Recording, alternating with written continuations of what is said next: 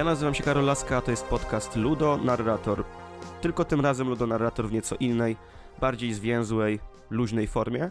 Dlaczego tak? Bo będziemy rozmawiać o Alanie Wake'u 2, czyli grze nowej. Gry nowe mają to do siebie, że, że badania nad nimi muszą trochę potrwać, zanim w internecie pojawią się teksty naukowe czy rozbudowane eseje, a nie ukrywam, że jeżeli chcemy wykonać pełnoprawną analizę danej gry, to tutaj nie liczy się tylko moje zdanie i moje spostrzeżenia, ale też wzięcie pod uwagę tego, co sądzi nie tylko świat nauki, ale świat graczy, bo te światy coraz bardziej się ze sobą przenikają. Y, dlatego jeżeli poszukujecie nieco bardziej analitycznego podejścia do Alan Wake'a 2 w kontekście mnogości źródeł zastosowanych do epizodu, no to będziecie musieli na taki odcinek ode mnie jeszcze trochę poczekać, on się pojawi, zapewne w dalekiej przyszłości, kiedy już będę czuł się gotowy. Dzisiaj bardziej y, potraktujcie to jako serię opinii, takich mikroanaliz ode mnie, bazujących na osobistych obserwacjach, oczywiście związanych w pewien sposób z tym, co robiłem e, w trakcie odcinka o pierwszym Alanie Wake'u. Będę wykorzystywał tropy interpretacyjne wspomniane właśnie w tamtym epizodzie i przekładał je na symbolikę Alana Wake'a 2, czyli spodziewajcie się i odniesień do opowieści transmedialnej, i odniesień do jungowskiej psychologii, filozofii. W każdym razie, bez przedłużania, zaczynajmy. Alan Wake 2 jest moją ulubioną grą 2023 roku, to na pewno.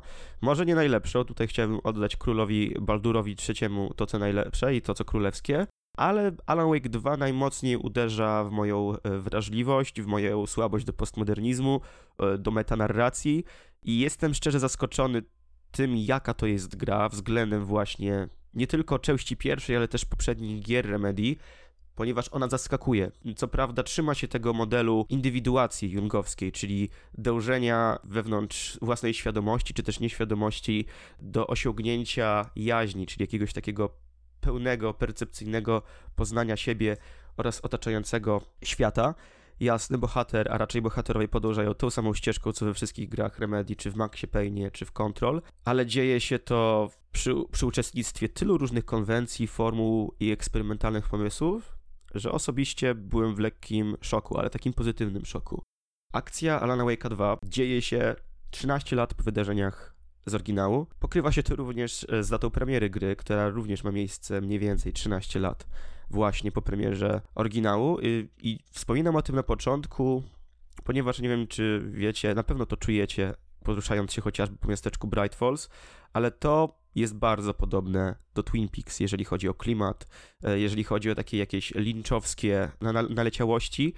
A tak się składa, że trzeci sezon Twin Peaks wydany został 25 lat po wydarzeniach drugiego sezonu Twin Peaks, kiedy to w drugim sezonie Twin Peaks jedna z postaci ogłaszała enigmatycznie, że do, za 25 lat dojdzie do pewnych wydarzeń fabularnych i Lynch rzeczywiście konsekwentnie odczekał te ćwierćwiecze i mimo, że trochę aktorów mu się zestarzało, niektórzy niestety zmarli, nakręcił coś zgodnego wewnętrznie, światotwórczo z całą tą mitologią Twin Peaksową. Nie dziwota więc, że Sam Lake jako główny scenarzysta troszeczkę skopiował e, ambicje Lyncha i postanowił Trochę nie z własnej woli, bo gdyby mógł, to stworzyłby tę drugą część o wiele, wiele szybciej, ale pewne problemy finansowe studia, też klapa finansowa początkowa e, odsłony numer jeden sprawiły, że musiał poczekać. No to skoro miał poczekać, to dlaczego nie poczekać do takiej właśnie może nie okrągłej, ale takiej pasującej do fabuły i świata Alana Wake'a daty.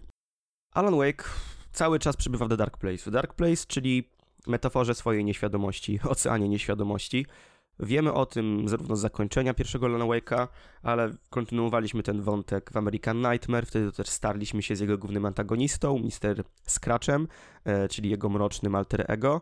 Mr. Scratch powraca w nieco bardziej kampowej i groteskowej wersji właśnie w Lona Wake'u 2, tutaj jest bardziej horrorową postacią, ale ma to swoje uzasadnienie fabularne, o którym zaraz. Jeżeli jednak skupimy się na tym The Dark Place jako oceanie nieświadomości, to głównym celem Alana Wake'a jest w tej grze mm, wydostać się z niej w sensie eksplicytnym.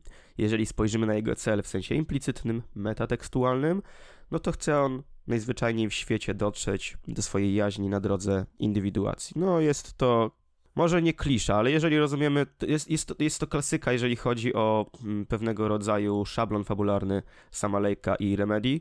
Tego właśnie się spodziewaliśmy.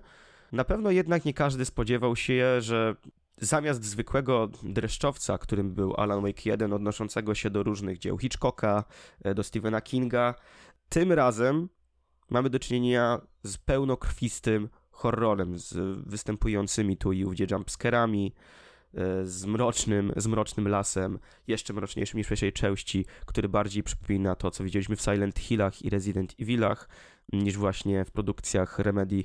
Skąd to się bierze? Bierze się to z tego, że Alan Wake znowu pisze, aby wpływać na rzeczywistość, aby spróbować wydostać się z The Dark Place. I uznał, że zamiast właśnie typowego taniego dreszczowca, napisze literaturę grozy. Literaturę grozy, która nie tylko konwencyjnie jest horrorem, również gatunkowo pod kątem gry wideo, bo Alan Wake 2 jako gra jest właśnie survival horrorem, zwłaszcza pod kątem gameplayowym. Nieco inną w takim razie jest grą od jedynki, która jednak stawiała na akcję, na dużo akcji, na pokonywanie fal wrogów. Trochę więcej powolnie budowanego napięcia da się dostrzec w części drugiej. Nieco więcej eksploracji, nieco więcej zagadek, a także fabularnych twistów. No i rzecz najważniejsza, e, też na pewno niespodziewana, sterujemy w tej grze nie jedną postacią, a dwiema. Oprócz Alana Wake'a mówimy o Sadze Anderson, czyli pani detektyw, która specjalnie na potrzeby zbadania rytualnego zabójstwa przez kult jelenia, y, który pojawił się w miasteczku Bright Falls, y, wraz z Alexem Casey'm, jej partnerem, któremu twarzy użycza nie kto inny jak Sam Lake, a głosu aktor odpowiedzialny za rolę Maxa Payne'a, gdzie w Maxie Payne'ie też twarzy użyczał Sam Lake, więc to jest pewnego rodzaju sceniczny romans, którego nie da się y, w Remedii rozgraniczyć. W każdym razie, saga Anderson właśnie na potrzeby tego śledztwa daje się uwikłać w międzywymiarową intrygę z udziałem właśnie Alana Wake'a, próbując wyciągnąć go z tego mrocznego wymiaru. Na tym zakończyłbym wstępny opis fabuły i ostrzegł od razu osoby słuchające. W tym podcaście doświadczycie całkiem sporych spoilerów. Bez spoilerów trochę ciężko byłoby analizować w swobodny sposób, Dlatego mówię to teraz. Ograjcie Lana Wake'a 2, jeśli boicie się spoilerów. Jeśli się nie boicie, to zapraszam do dalszego przesłuchu. No właśnie, saga, saga Anderson. Dwie postacie kompletnie różniące się od siebie pod względem charakterologicznym, mające zupełnie inne osobne wątki fabularne, których łączy jednak pewien wspólny cel, ale to też dwie różne postacie, które nakreślają całkowicie dwie inne warstwy gameplayowe Alana Wake'a 2. Na czym e, polegają różnice tych dwóch warstw e, gameplayowych? Skupimy się przede wszystkim na jednej takiej głównej, dość oryginalnej mechanice, która występuje zarówno mm, w warstwie gameplayowej Alana, jak i w warstwie gameplayowej Sagi. E, mowa, mowa tutaj o tak zwanym The Mind Place. Ja to sobie po polsku nazywam gabinetem myśli. Ten gabinet myśli, w przypadku właśnie wątku Sagi, przenosi nas do wnętrza jej głowy, do wnętrza jej myśli. Oczywiście te myśli są uformowane w postaci takiej nieabstrakcyjnej, a dość realistycznej, bo jest to po prostu jej gabinet, jej, jej, jej biuro, w którym pracuje i ma tam taką korkową tablicę. I główna mechanika tego gabinetu myśli umożliwia nam umieszczanie na tej tablicy e, różnych fotografii, różnych wskazówek. I te fotografie, wskazówki, wszelkie materiały dotyczące śledztw, które przeprowadzamy, czy ich poszczególnych odłamów, e, możemy łączyć ze sobą na bazie bardziej przeczucia, bo to na tyle prosta mechanika, że dopasowywanie danego elementu e, do drugiego elementu e, dzieje się niemalże automatycznie. My nie możemy się pomylić. Jeżeli dopasujemy zdjęcie dziecka do poszlaki, która nazywa się potencjalny seryjny morderca, no to raczej wiemy, że będzie to fałsz i gra nie pozwoli nam połączyć tych dwóch elementów. Jeżeli jednak do poszlaki o nazwie potencjalny seryjny morderca e, wstawimy zdjęcie człowieka z siekierą w ręku, no to teoretycznie gra nam na to pozwoli, bo ma to sens. W każdym razie zero tutaj swobody, rzeczywiście zawsze jedna fotografia, jedna poszlaka, jeden element odpowiada jednemu połączeniu. Nie możemy bawić się w jakieś bardziej rozgałęziające się narracje własnego autorstwa, musimy raczej robić to, e, co każe nam gra. Dlaczego to jest jednak o wiele ciekawsze niż się wydaje, e, bo pozwala zrozumieć fabułę Alana Wake'a 2 graczom, którzy albo zapomnieli tego, co dzieje się w uniwersum Remedy, albo graczom, którzy w ogóle w gry Remedy nie grali, zwłaszcza w Alana Wake'a. Ponieważ na tej podstawie możemy na podstawie układania tych wszystkich wskazówek, y, możemy nieco bardziej wgłębić się w tajemnicę świata przedstawionego. Saga Anderson też na bieżąco przy układaniu tych poszlak tłumaczy nam, dlaczego ten bohater działa w taki sposób, skąd pochodzi ten bohater, dlaczego te wydarzenia spinają się ze sobą. Jest takim nieco patologicznym, ale bardzo użytecznym wsparciem dla gracza, któremu bardzo łatwo jest się zagubić w tej pogmatwanej historii. Ponadto, obok tego gabinetu myśli, a raczej wewnątrz niego, ale jako osobna mechanika, e, występuje tak zwany zestaw świadków, z którymi możemy regularnie rozmawiać. Są to oczywiście nie byle jacy świadkowie, e, ponieważ w formie duchów czy też jakichś e, wytrysków naszej, naszej, naszej podświadomości, nie rozmawiamy bowiem z nimi w cztery oczy. Saga Anderson jest medium, dzięki czemu może rozmawiać z ludźmi, których nie widzi aktualnie przed sobą. No i te rozmowy nie mają również żadnego RPGowego sznytu, czy też nawet telltale'owego, czyli nie możemy wybierać różnych kwestii dialogowych. Wszystko dzieje się raczej z automatu po naciśnięciu jednego przycisku. Ten, ten interaktywny wpływ jest złudny, ale po raz kolejny buduje nam takie fundamenty tego, co my powinniśmy wiedzieć o, o, tej grze. To nie jest tak, że my jesteśmy rzucani na głęboką wodę, bo nawet jeśli na początku wydaje nam się, że my, że my toniemy w napływie tych różnych znaczeń i wątków, to gra bardzo szybko rzuca nam koło ratunkowe i pozwala się w tym wszystkim odnaleźć. Poza gabinetem myśli, e, w wątku, a raczej w, w tym powiedzmy, w tych, tych częściach gameplayowych, gdzie sterujemy sagą Anderson, e, mamy do czynienia z grą na wzór właśnie wspomnianego Resident Evil. Chodzimy bowiem zwykle po takich dosyć prostych, liniowych, ale rozgałęziających się lokacjach. Łączymy walkę polegającą na efektywnym wykorzystaniu znikomych ilości amunicji i znamiennego dla Alana Wake'a światła, z eksploracją i rozwiązywaniem różnych prostych zagadek, które głównie polegają na tym, że, że musimy wpisać kod, wklepać kod na kłódce, a więc ten kod trzeba znaleźć i okazuje się, że on jest tam gdzieś schowany za ladą w jakimś opuszczonym e, sklepie czy stacji benzynowej.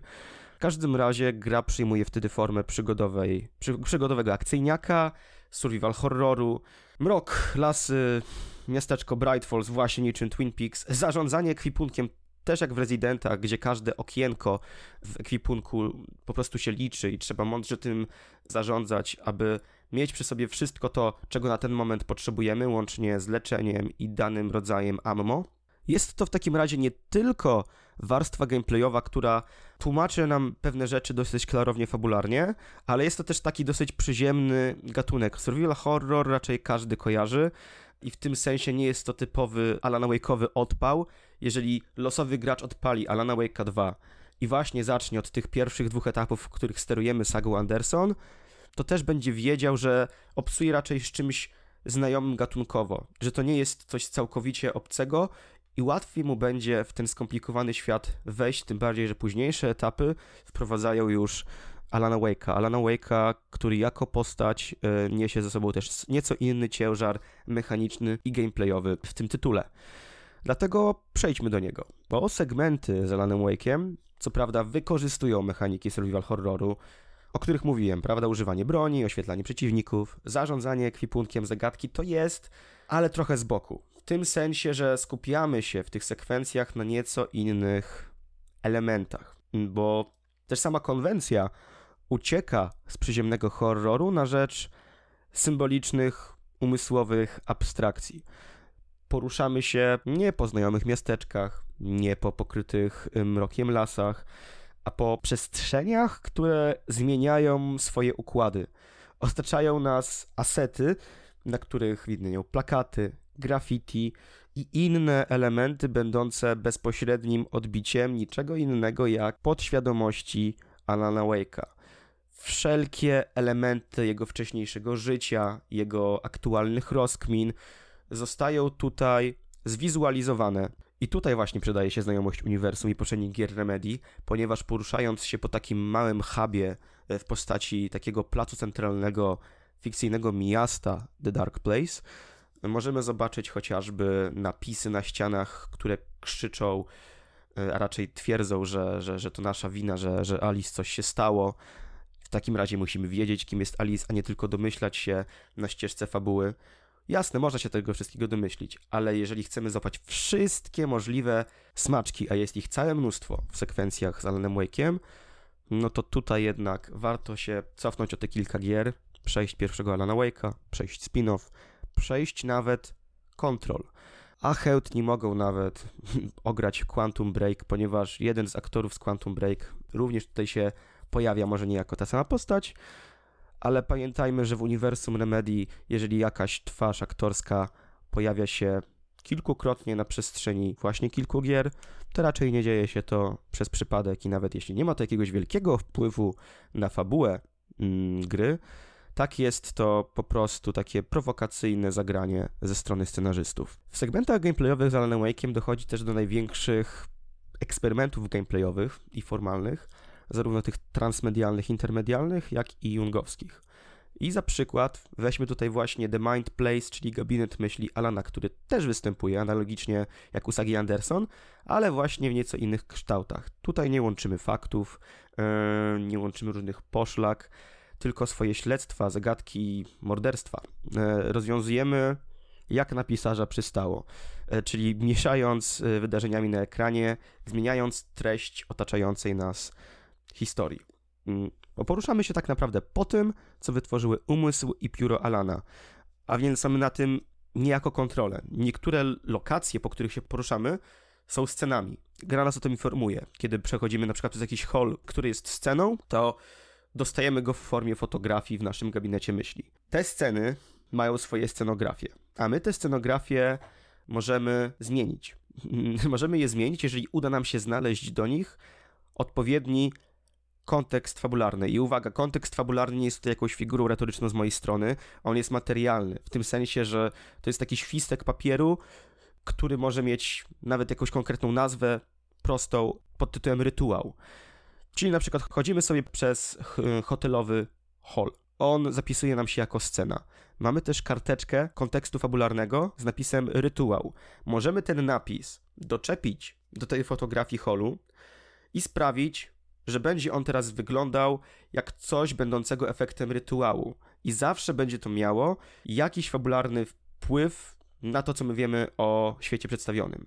Ponieważ te konteksty implementowane do danych scen odblokowują albo kolejne fragmenty dialogów do poznania, albo też te scenografie są częścią jakiejś drobnej narracji środowiskowej, ale i w niektórych przypadkach doczepienie odpowiedniego kontekstu fabularnego do danej sceny umożliwia nam przejście danego etapu, tak po prostu, ponieważ odblokowuje drzwi, których wcześniej w tej scenie nie widzieliśmy. Wiem, jak to brzmi. Jeżeli graliście, no to doskonale rozumiecie o co chodzi. Jeżeli słuchacie tego podcastu nie wiedząc, czym jest Alan Wake 2, nie, nie grając w niego, no to może wam się wydawać, że jest to dość abstrakcyjna mechanika, łamigłówka.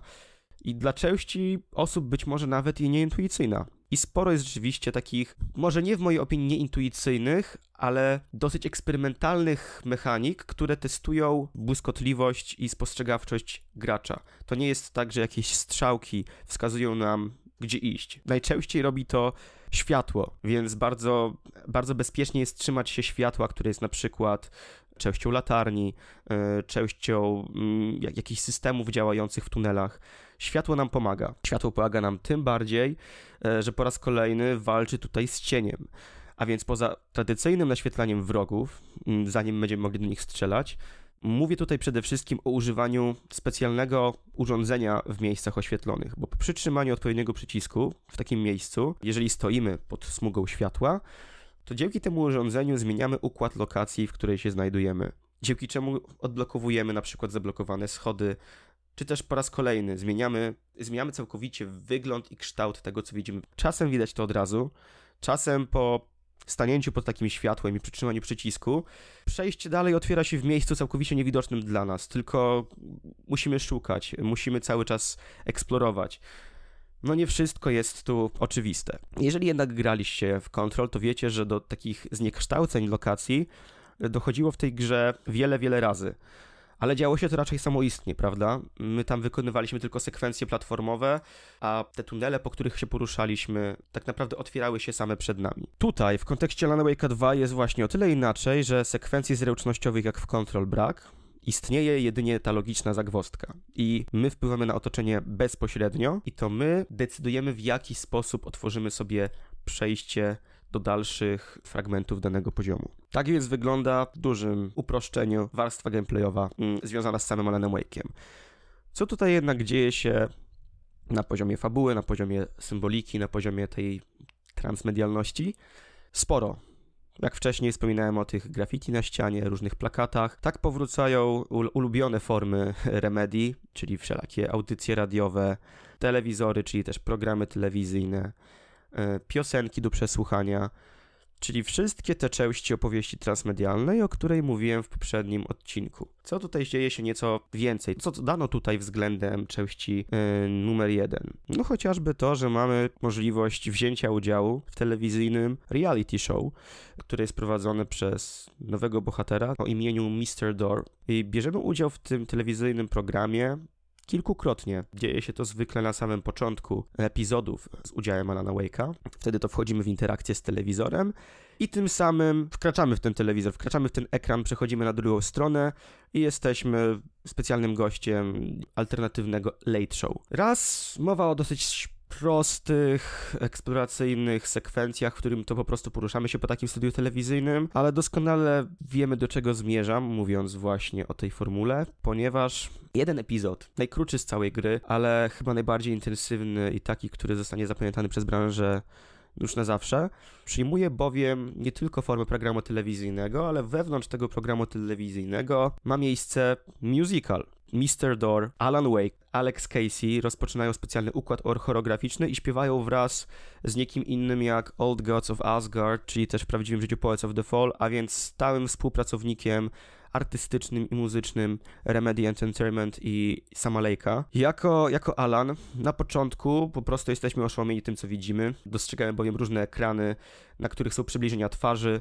Słyszymy piosenkę pod tytułem Herald of Darkness, trwającą dość długo, w sensie trwającą tak długo, jak tylko będziemy chcieli brać udział w tym etapie, ponieważ jeżeli będziemy stać Alanem Wake'iem w miejscu, to muzyka będzie się zapętać, ale w sposób nieoczywisty. Na przykład będziemy słyszeć specjalne gitarowe solówki albo ukryte, repetytywne partie elektroniczne. E, w każdym razie eksperymentujcie sobie do woli. Ja po prostu brnąłem przed siebie i chłonąłem to, co widziałem. O co w tym wszystkim chodzi? Mm, na samym początku jesteśmy właśnie oszołomieni tym, co widzimy. Idziemy przed siebie. Jeżeli nie idziemy, to postacie na tych ekranach wskazują nam, w którą stronę pójść. Jakby ukierunkowują gracza, wiedząc, że on może czuć się teraz nieco zbity z tropu. Ale z czasem, mm, nieco w głąb tej, tej, tej całej piosenki. Dochodzą już poważne mm, partie gameplayowe. Mówimy tutaj zarówno o strzelaniu do oponentów, jak i wykonywaniu zagadek właśnie z udziałem tego światła.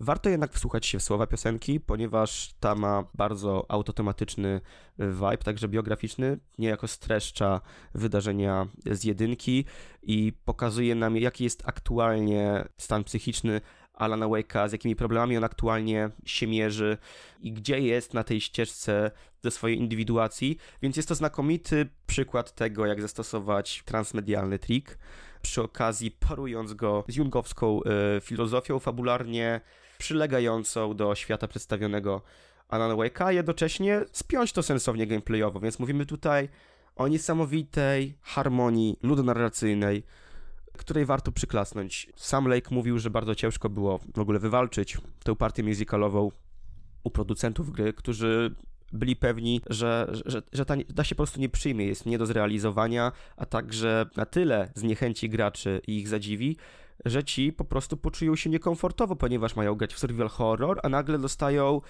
coś tak groteskowego, tak bezpośrednio szalonego, że mogą tego nie wytrzymać. Ale jak sami wiemy, jeżeli oglądaliście The Game Awards, jeżeli śledzicie sezon nagród, jeżeli też śledzicie głosy graczy, to doskonale możecie zauważyć, że właśnie ta sekwencja zostanie zapamiętana jako najpiękniejszy moment, bardzo długi moment Alana Wake'a 2.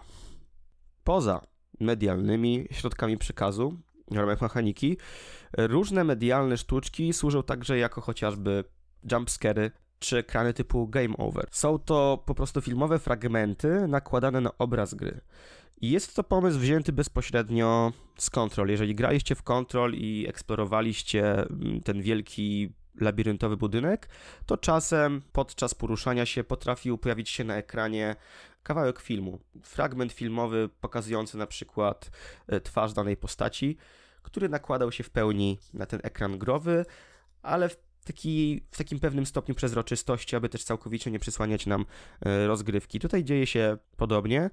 Z tą różnicą, że ta rozgrywka jest nam w Alanie Wake'u 2 uprzykrzana albo urozmaicana, niepotrzebne skreślić, przez te milisekundowe jumpscary, w których nagle widzimy jakiś otwarty ryj przerażającego oponenta, który jednocześnie głośno krzyczy. No nie da się przy tym nie przestraszyć, nie drgnąć, ale jest to bardziej taka, taka reakcja biologiczna. To nie do końca ma cokolwiek do czynienia z sensownym budowaniem napięcia, dlatego ja akurat tego nie pochwalam, nawet jeśli ma to powiedzmy sens nie tylko fabularny, ale też wpisuje się w filozofię tworzenia gier Remedy polegającą na łączeniu tych różnych form medialnych, filmu i gry i tak dalej. Poza tym sporo tu innych nawiązań do Control, jakby nie tylko mowa o sztuczkach formalnych, które były wykorzystywane w tamtej grze, ale też o elementy świata przedstawionego. Wraca tutaj Federalne Biuro Kontroli, e, wraca też postać Achtiego, czyli ulubieńca wielu graczy z Control.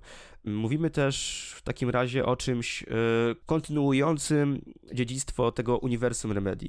Będziemy to śledzić na pewno w następnych latach, najprędzej, nam, najprawdopodobniej właśnie do Control 2, ale już teraz wiemy, że, że skoro Alan Wake 2 tak mocno odnosił się do Control, tak Control 2 będzie odnosiło się do drugiego Alan Wake'a, więc traktujmy to raczej jako taką wielką jedną serię w stylu starego, dobrego MCU, ale może nie z uczestnictwem superbohaterów, ale już na pewno z obecnością multiversum, które w Alanie Wake'u 2 no jest niezaprzeczalną częścią tego świata przedstawionego.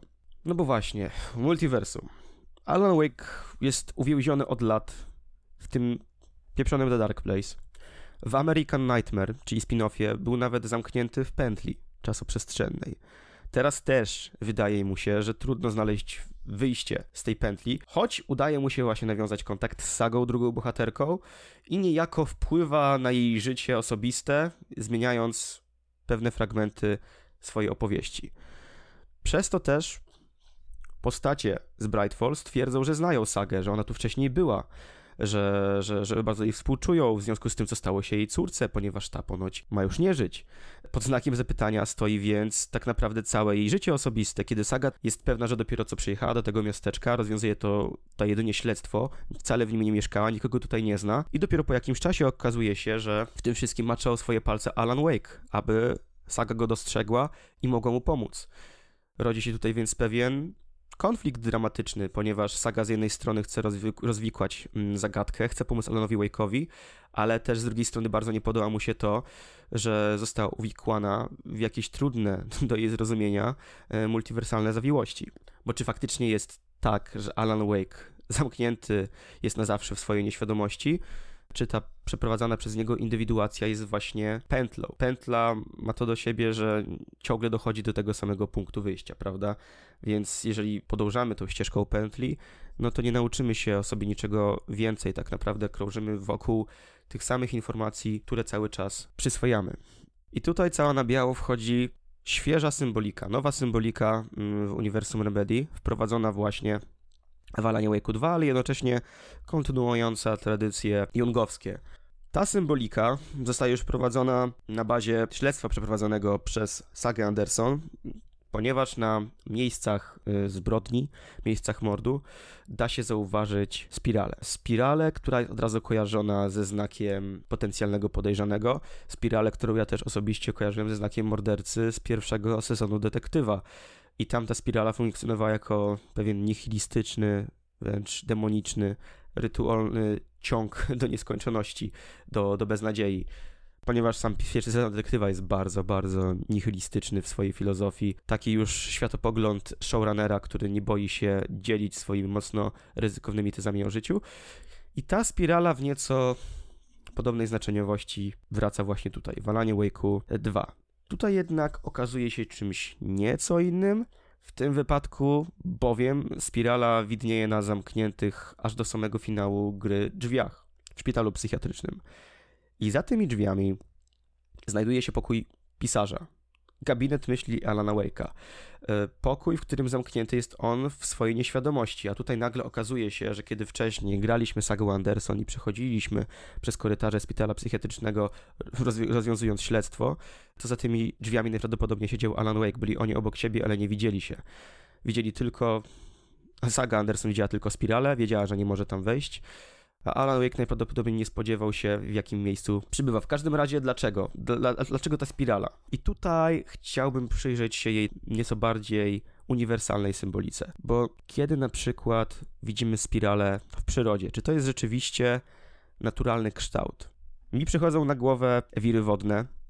Internet mówi też o specjalnych molekułach DNA. Tutaj muszę zaufać internetowi.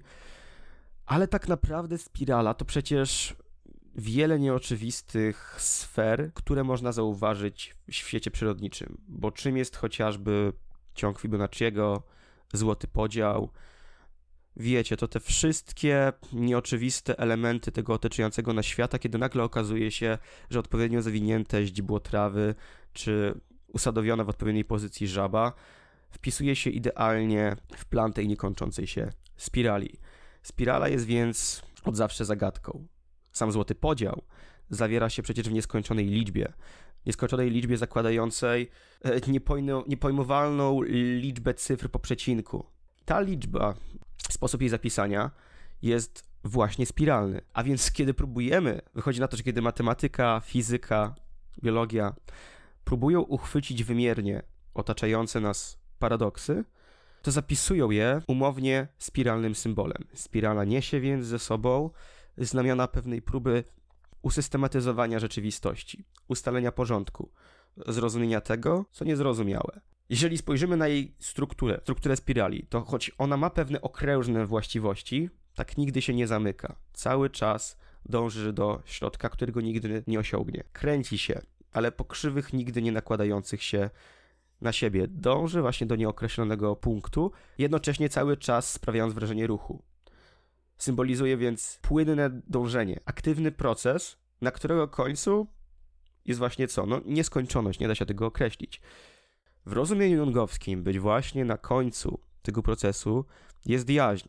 Tylko Jung jednak zakładał, że indywiduacja może mieć swój kres. W przypadku spirali ten kres jest niewiadomy. Dlaczego o tej spirali wspominam tak bardzo analitycznie, tak długo? Bo ona nie tylko występuje na drzwiach w grze, nie tylko występuje na drzewach. Spirala przede wszystkim jest tutaj częścią ostatniego zdania wypowiedzianego w głównym zakończeniu gry przez Alana Wake'a. Jeżeli pamiętacie ostatnie zdanie z pierwszej odsłony, to tam Alan Wake powiedział wprost o otaczającym go świecie, że to nie jezioro, tylko ocean. Mówiłem wam o tym w poprzednim odcinku. E, tak naprawdę doszedł do wniosku, że nieświadomość, po której się porusza, to nie jezioro, czyli powiedzmy taka mała plamka w porównaniu do oceanu, tylko właśnie ten nieskończony ocean, na którym on jest zaledwie stateczkiem. Więc tak naprawdę na końcu samej pierwszej części gry zrozumiał, że droga, do, droga, droga indywiduacji jest o wiele bardziej złożona niż początkowo zakładał. Zrozumiał nagle, nagle wielkość swojej nieświadomości. W drugiej części gry, po wiel wielu próbach ucieczki z The Dark Place, kiedy był pewny, że tak naprawdę jest zamknięty w pętli, udaje mu się stwierdzić, domyślę, że indywiduacja to właśnie nie pętla, tylko spirala. Wcześniej nie jezioro, tylko ocean, teraz nie pętla, tylko spirala. I co prawda nie jest to jeszcze finisz tej indywiduacji, skoro on dochodzi do takich wniosków, ale to kolejny punkt w drodze do jaźni. Coś, co pozostaje do dopowiedzenia w dodatkach fabularnych oraz trzeciej części gry. Coś, co pozostało już dopowiedziane nawet po części w alternatywnym zakończeniu wynikającym e, z New Game Plus. Tam też główną rolę symboliczną odgrywa nie Spirala, a dziura po kuli, którą, a, którą Alan ma na środku swojego czoła. Ta dziura po kuli występuje również wcześniej w trakcie gry, wielu graczy ją dostrzegało, widziało, że Alan Wake chodzi z tą dziurą.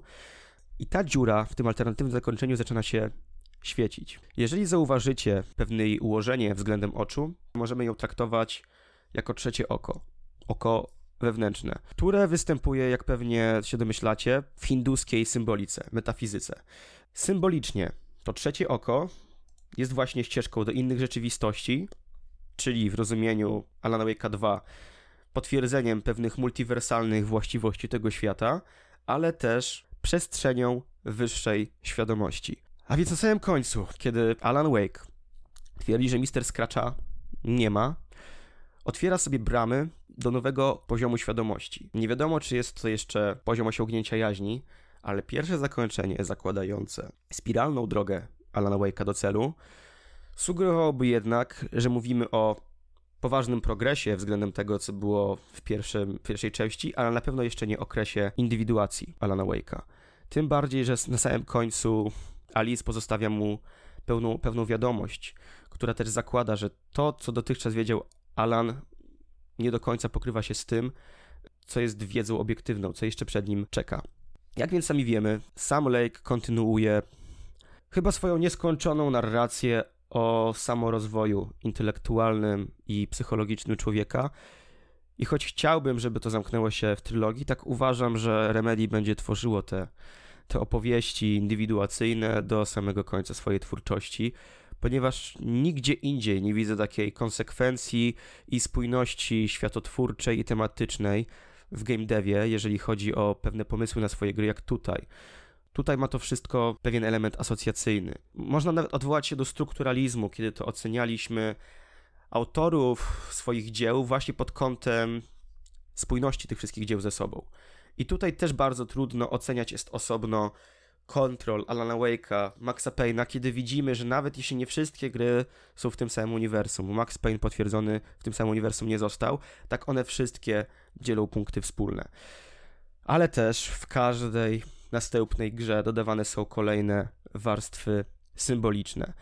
Warstwy symboliczne, które powinny by nas na jakiś sposób skłonić do głębszej refleksji, ale też o wiele bardziej je odczytać, jeżeli wiemy, w jakim kluczu od lat działa Remedy i Sam Lake. Więc jest to może dosyć proste, ale w, mojej, w moim odczuciu bardzo konsekwentne i też przyjemne, bo otwiera graczy, odbiorców na aktywne uczestnictwo w rozwoju pewnego świata, w rozwoju pewnej filozofii treści. Filozofii tworzenia treści, która może też się przekładać na to, jaką my wyznajemy na co dzień filozofię życia. Kręcąc się jeszcze wokół e, tego zakończenia, bo wspominając o takim symbolicznym zakończeniu wątku Alana Wake'a, głupio byłoby też odpuścić to, co przyszło w samym, fin- w samym finale dla sagi Anderson. Bo ten jej przyziemny wątek fabularny zamyk- zamykany jest bardzo intensywnym segmentem w gabinecie myśli.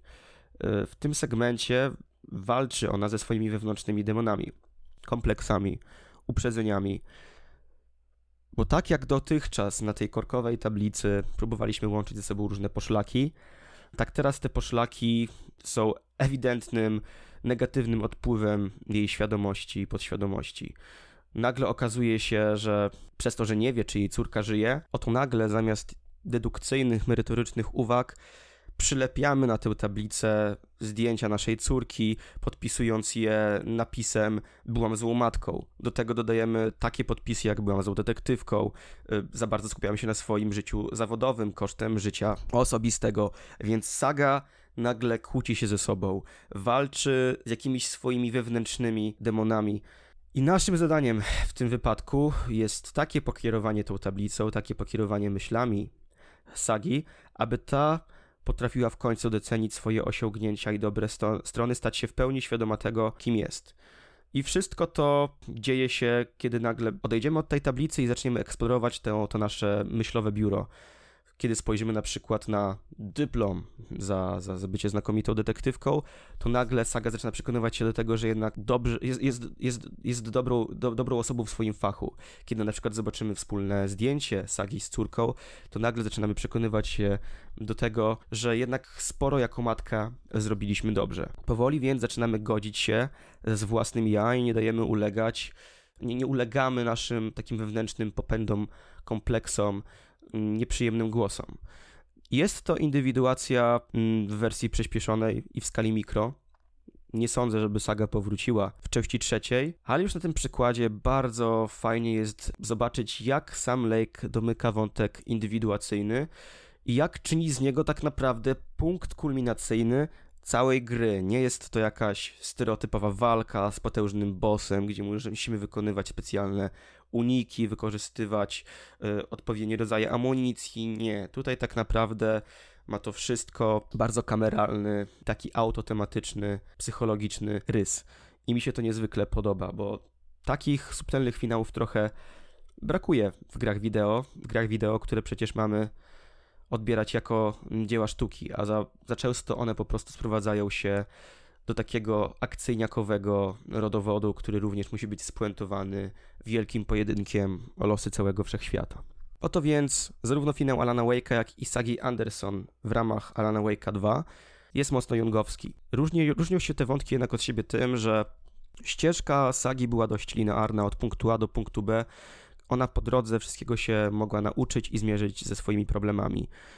E, w kontekście Alana ten jego kolejny krok w stronę jaźni był nieco bardziej złożony, bo raz przypominał pętlę, potem dowiadywaliśmy się, że przypominał spirale, ale miało to też swój gameplayowy sens, bo zauważcie, że poziomy z udziałem Wake'a zaczynaliśmy i kończymy, kończyliśmy w podobnych miejscach. W charakterystycznym wieżowcu, gdzie spotykaliśmy, a raczej widzieliśmy nagrania przygotowane przez Alice. Odbieraliśmy też co epizod telefon tajemniczy. Za każdym razem te segmenty Potrafiły się co prawda różnić z subtelnymi szczegółami fabularnymi, mówiły nam coś nowego, ale tu właśnie dowodzi temu, że choć te epizody były podobne do siebie, mm, tak przez to, że cały czas zawierały coraz to nowsze treści, nie mówimy o pętli, tylko o spirali. Nie mówimy o czymś, co cały czas powtarzało się w takim samym kształcie, a czymś, co lawirowało wokół jednego punktu, ale jednak po nieco innych ścieżkach, a nawet nie nieco, po całkowicie osobnych ścieżkach. Tutaj jeszcze zacytowałbym na sam koniec właśnie słówka Alice, która mówi do, do Alana w finale, że jedynym sposobem wyjścia z tej twojej pętli jest albo w niebo wstąpienie, albo autodestrukcja, albo światłość, albo ciemność. I widzimy, że Alan Wake pokonując Mr. Scratcha nie ucieka się do autodestrukcji, samodestrukcji, a chce jednak wejść na te wyższe poziomy świadomości. I szczerze kibicuję, że na nie wejdzie, ale jeszcze bardziej zależy mi na tym, żeby im bliżej tego nieba był, tym większe yy, niebiańskie czy też piekielne odpały nam to towarzyszyły w Alanie Wake'u czy też Control 2 yy, od strony artystycznej. Bo też to jest cała ścieżka Remedy. Może ono nie przechodzi własnej indywiduacji, może sam Lake swoją indywiduację już przeszedł dawno, dawno temu, ale jednak rozwija się mm, to studio nie tylko od strony gameplayowej, ale też od strony tego, jak podchodzi do tworzenia narracji i szybkiego ich dekonstruowania. Tworzy coś, czego nie tworzą inne studia, bo boją się, bo, bo, bo im się to po prostu nie kalkuluje, bo wiedzą, że to może się po prostu nie sprzedać. A tutaj mówimy o tytułach, które mają już wartość produkcyjną bardzo przybliżoną temu, czym, czym można nazwać tytuły AAA, a jednocześnie tak cudownie bawiące się samym sobą, mm, że ja chcę więcej. I mam nadzieję, że przybliżając Wam, mm, a raczej rozkładając analitycznie elementy gameplayu i symboliki Alana Wake'a 2, y, razem sobie po prostu przekminiliśmy coś, co do przekminy było wręcz niezbędne, aby móc jeszcze bardziej docenić tę grę. Bo ja właśnie doceniam ją najmocniej właśnie, właśnie teraz, kiedy pewne rzeczy wypowiedziałem na głos, kiedy pewne rzeczy spisałem sobie na papierze, kiedy o tych wszystkich rzeczach po cichu i głośno sobie pomyślałem. Dlatego też dziękuję. Mm, dajcie znać, czy taka nieco luźniejsza, pewnie nieco bardziej zagmatwana i przepełniona y, moim jąkaniem się wersja wam nie tyle co przypada do gustu, co, co, co traktujecie ją za y, akceptowalną formę tego podcastu, czy też wolicie tę nieco bardziej purystyczną, taką stabilną, przywiązaniem do najmniejszego zdania, szczegółu edycję podcastu. W każdym razie już niedługo odcinek kolejny o grze Shadow of the Colossus i tam wrócimy do tej klasycznej y, formuły ludonarratora, a ja tymczasem żegnam się z wami. Nazywam się Karolaska, to był podcast Ludonarrator.